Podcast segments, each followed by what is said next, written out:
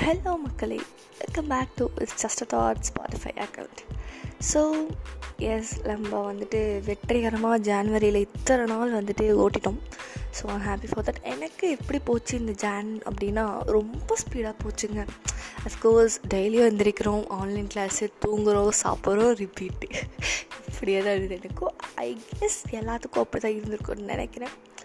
And வேறு என்ன வந்து சுவாரஸ்யமான விஷயங்கள் இந்த January நடந்துட்டுருக்குன்னா yes of course cook with Comali வரப்போகுது. வா எவ்ரி ஒன் இந்த world are excited for the twelve season and இன்னொரு பக்கம் என்னென்னு பார்த்தோம்னா பிக் பாஸ் ஃபைனல் வரப்போகுது. இந்த கிராண்ட் ஃபினாலே எல்லாருக்குமே கிட்டத்தட்ட ரொம்ப பிடிச்சமான பர்சன்ஸ்லாமே எல்லாமே ஃபைனலிஸ்ட்டாக இருக்காங்க.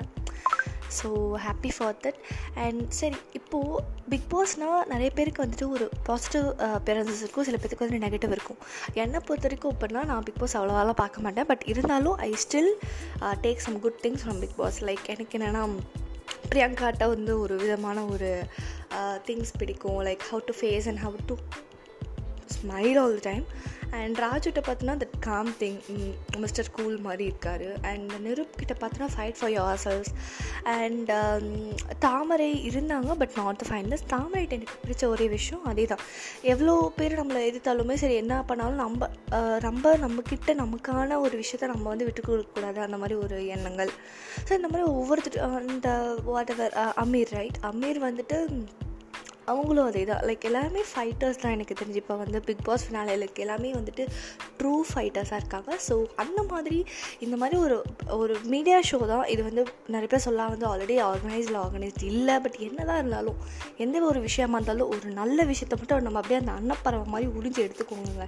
அவ்வளோதான் இந்த காலையில் வந்து ஒரு சொல்ல போகிற ஒரு நியூஸ் இதுதான். எந்த ஒரு விஷயமா இருந்தாலும் எந்த ஒரு பர்சன் இருந்தாலும் லைஃப்பில் வந்து ஃபுல் அண்ட் ஃபுல் வந்து பர்ஃபெக்டாகவும் மிஸ்டர் பர்ஃபெக்டோ மிஸ் பர்ஃபெக்டோலாம் இருக்கவே முடியும் முடியவே முடியாது. அப்படி இருந்தால் அவங்க மனுஷனே கிடையாது.